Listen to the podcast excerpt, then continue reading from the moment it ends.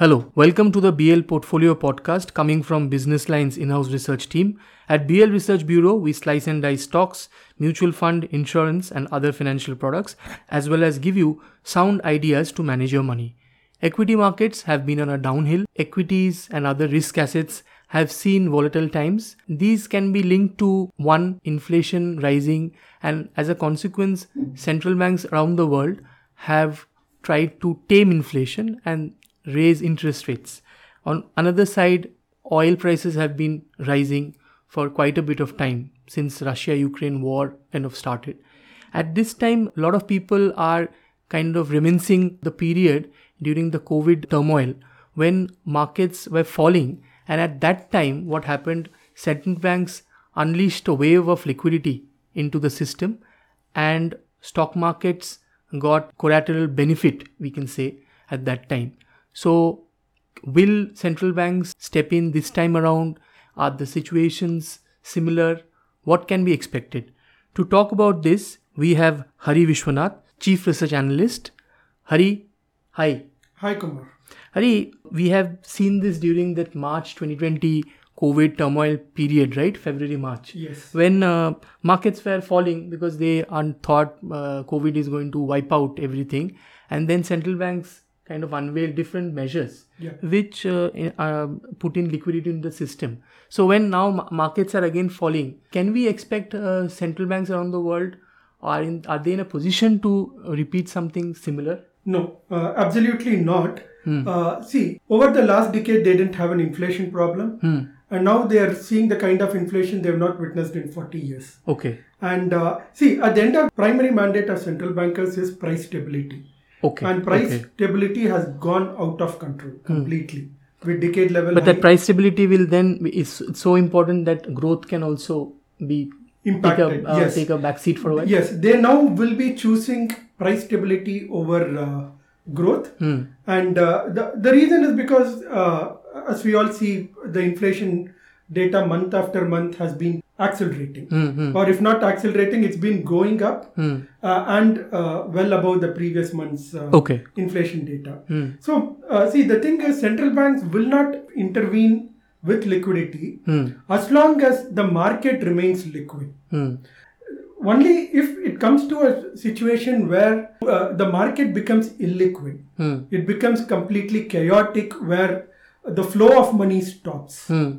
Only at that point of time they would uh, think of uh, entering for example this is what happened uh, in 2008 during the peak of the subprime crisis Hmm. like uh, uh, general electric which had a pretty big nbfc ge had a Okay. big nbfc Okay. and its ceo uh, jeffrey immelt Hmm. called up called up the central bankers and said he's not able to borrow. His Okay. company is not able to borrow despite having a pretty decent balance sheet. Hmm. So central banks will intervene with liquidity when there is absolute. It's uh, in, in economic terms they use the word called plumbing, Hmm. where the flow of money gets clogged. Okay. So uh, we have not come to that situation. Okay. Uh, and Hence, uh, anybody who's expecting that central banks will kind of intervene now yeah, are not thinking on the right direction. yes, risk assets are falling. Hmm.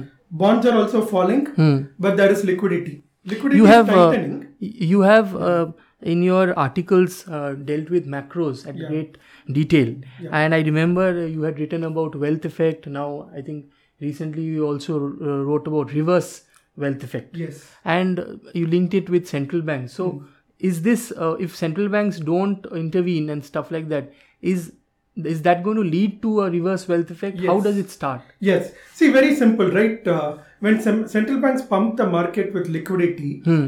uh, the bondholder, let's say they buy the bonds. Hmm. You are a bondholder. When the central bank is buying the bonds in the market, Hmm. or they do it through their uh, banks who are their agents Hmm, hmm. in for their quantitative easing, the price of the bond goes up. okay So you, if you are the bondholder earlier, Hmm. because you are getting a little bit higher price, you get the cash. okay Now that cash you either have to keep it in a bank Hmm. or buy some other asset. okay You may buy a lower rated uh, uh, debt or bond, Hmm. which is giving higher. higher yield. interest rate Now the person who's selling it to you Hmm. will now have to do something with that bond. Yes. So this is a pumping of liquidity flows into uh, layer by layer. It gets channeled into risk assets. it's like a um, uh, ice melting on top of a mountain. Yes. And it flows and through become different. yes, huh? exactly perfect. That's a very good analogy. Hmm. So that is what happened. That is why equity markets did well. Okay. Everything went up, right? When QE is done, bond prices also went up. Yes, true. Right, uh, bond True. prices went up, the yields declined, Hmm. uh, equities went up. So basically, liquidity starts with the central bank buying bonds. Hmm. As you say, like uh, ice melting, it becomes a The water, yeah, and it Like Gangotri to Ganges, Yes, that's how it plays. and catches out, up more uh, gravity as it Yes. uh, goes below. And now all this is going to get uh, reversed, is it? Uh, to some extent, yes, they're going to, they're stemming the flow at the top. Oh, There will be a pretty significant impact with this. And they're not just uh, stopping the flow, flow of water, Hmm. they're sucking back some of the flow of water with quantitative tightening. okay. Some of the bonds they have bought, they're now selling it into the market. Hmm. This shows to what extent they are focused exclusively on bringing down inflation. Okay. And uh, the other thing people have to note is that uh, inflation is a huge political issue. Hmm. Whether it's True, India or any other country, uh, elections are lost or won on inflation. Hmm. If you remember 2014 elections, amongst many reasons, of Hmm. course, uh, among many reasons, that have resulted in a wave in favor of BJP Hmm. uh, and against Congress, UPA, Hmm. was uh, was the fact that in people lived through high levels of inflation Hmm. between 2010 to 14 in India. Hmm. Hmm. Similarly, in the US, what is now happening is it's a becoming a big political issue. Okay. To some extent, they're trying to deflect the blame on Putin, Hmm. but inflation was high even before the Russia-Ukraine war. War happened. Okay. Right, inflation was very close to eight percent in the US. Okay. okay. Even before That's quite high the- for yes, even their That's extremely high when your interest rates were close to zero. Hmm. So, given that, so the reverse wealth effect, how it will play out is this. As it's the opposite of the ice melting, Hmm. and uh, so this will result in uh, a kind of uh, some of the uh, Water being taken out. taken out, so the the water asset prices stopped. will fall. Okay. What will happen is see the quantitative easing, besides flushing liquidity into the system, Hmm. also is to increase the risk-taking instincts of people. Debt Okay. is cheap. You can borrow, invest. Uh, asset prices go up. That gives you a confidence, and you spend more. More. All right. So now they have to do the reverse wealth effect, where asset prices go down. Hmm. So you spend less. Demand has way uh, surpassed supply. Hmm. So when asset prices go down, either you have uh, either at a at a behavioral level, your Hmm. confidence would be lower in terms of spending, Hmm. or uh, uh, or in the fact that you can sell an asset and buy something. Hmm. Let's say, for example, you could uh, book some profits in the stock market and buy a car. Hmm. Hmm. Right now, you can't do that. Hmm. So basically, the central banks want to reduce demand, Okay. and the reverse wealth effect is one such tool. So uh, coming back to India, Yeah. uh, we have seen how global central banks have acted. Yeah. Now in India, uh, we have also seen stock price correction and stuff like that. Yeah. Uh, but we have seen intermittent different trends. Yeah. Uh, sometimes it's uh, the markets are falling, sometimes the markets are again rising, and people are saying recovery is happening and all that. Yeah. So in India, uh, is the financial situation or the macro situation a little different from what you see in US, or how are are we ahead of the curve? Are we similar with the curve that central banks elsewhere are following? Uh, I think we are quite different, and my sense is we are better off. Hmm. Uh, our inflation is not as bad as what they are having, Hmm. uh, partially because I think our central bank was more responsible. Hmm. Uh, uh, this uh, and our fiscal stimulus was also more targeted. Okay. Uh, in, in the developed economies, this fiscal stimulus was very aggressive, and uh, so was the central bank uh, stimulus. So by that argument, If our stock see- markets will be should be better shielded, is it? See, if you're just looking at only domestic uh, flows, yes. Hmm. But then we have to factor that we have been huge beneficiaries of easy money globally. Okay. Right? Portfolio flows of- from yes, overseas. a lot of money has come in. Hmm. Now that hasn't. Now that's been on the reverse. Hmm. Uh, but domestic uh, money has been supporting it. Now the question is, what is going to happen first? Are the FPI going to come back uh, into the markets, or the domestic investors are going to uh, get tired? Hmm. Right? They have been supporting the markets. There has been an FPI exodus since Yeah, yeah, it's a October last year. huge number of mon- amount of money that is Money. flowed. And a lot of domestic support has been cushioning the fall in the market. Hmm. We are down, but it's been cushioned by the domestic Cushioned, money. yes. Now, who is going to wear off first? Okay. right? Uh, is the is the FPI going to come back after uh, be, being on an exodus for many months, Hmm. or is the domestic investor going to give up after uh, seeing After doing firefighting declines? for some time. consistent declines? Although our declines are still better off than global uh, uh, global markets. So that has to be factored. And the other thing is, what will be the impact of inflation? All said and done, uh, in terms of inflation, we seem to be better. Hmm. But uh, at the end of the day, being a lower per capita income country, Hmm.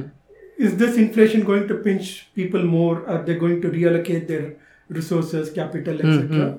This also has to be factored. factored in.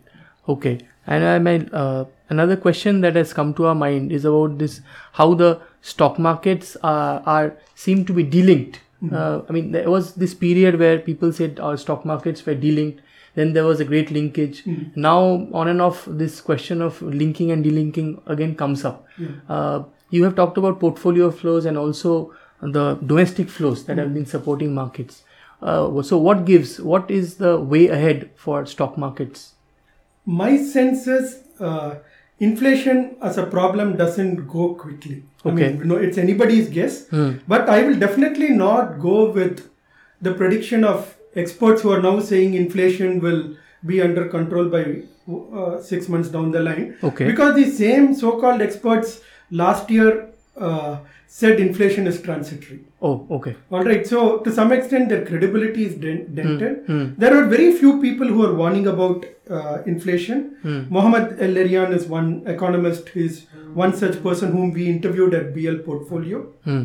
and uh, so he warned about inflation. Okay. And he's saying now that it's not going to go away quickly. Hmm. And he's saying we may still not be at peak inflation.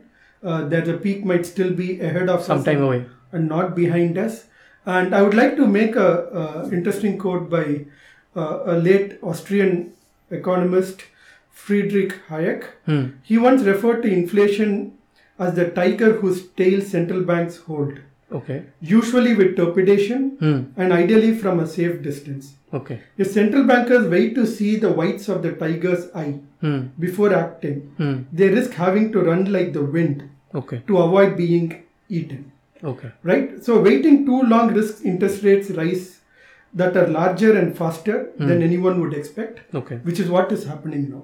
Okay. So uh, the road ahead for markets, if inflation suddenly comes under control, Hmm. uh, yes, the markets can uh, recover. Hmm. But there isn't much of a history of inflation suddenly coming under control. Okay. And most of the people uh, who said it is transitory, they are the ones who are saying it will be under control six months down the line. So I wouldn't go with their uh, uh, with their opinions this time. I think we have to be cautious. Hmm. That means uh, there will be more pain in the markets. Okay. Okay. On that note, that's it from us for this week. Stay tuned for further podcasts and actionable advice from us at BL Portfolio. Read us in print on Sundays and online at thehindubusinessline.com slash portfolio. Do share our podcasts in your circles if you find them useful. Thank you.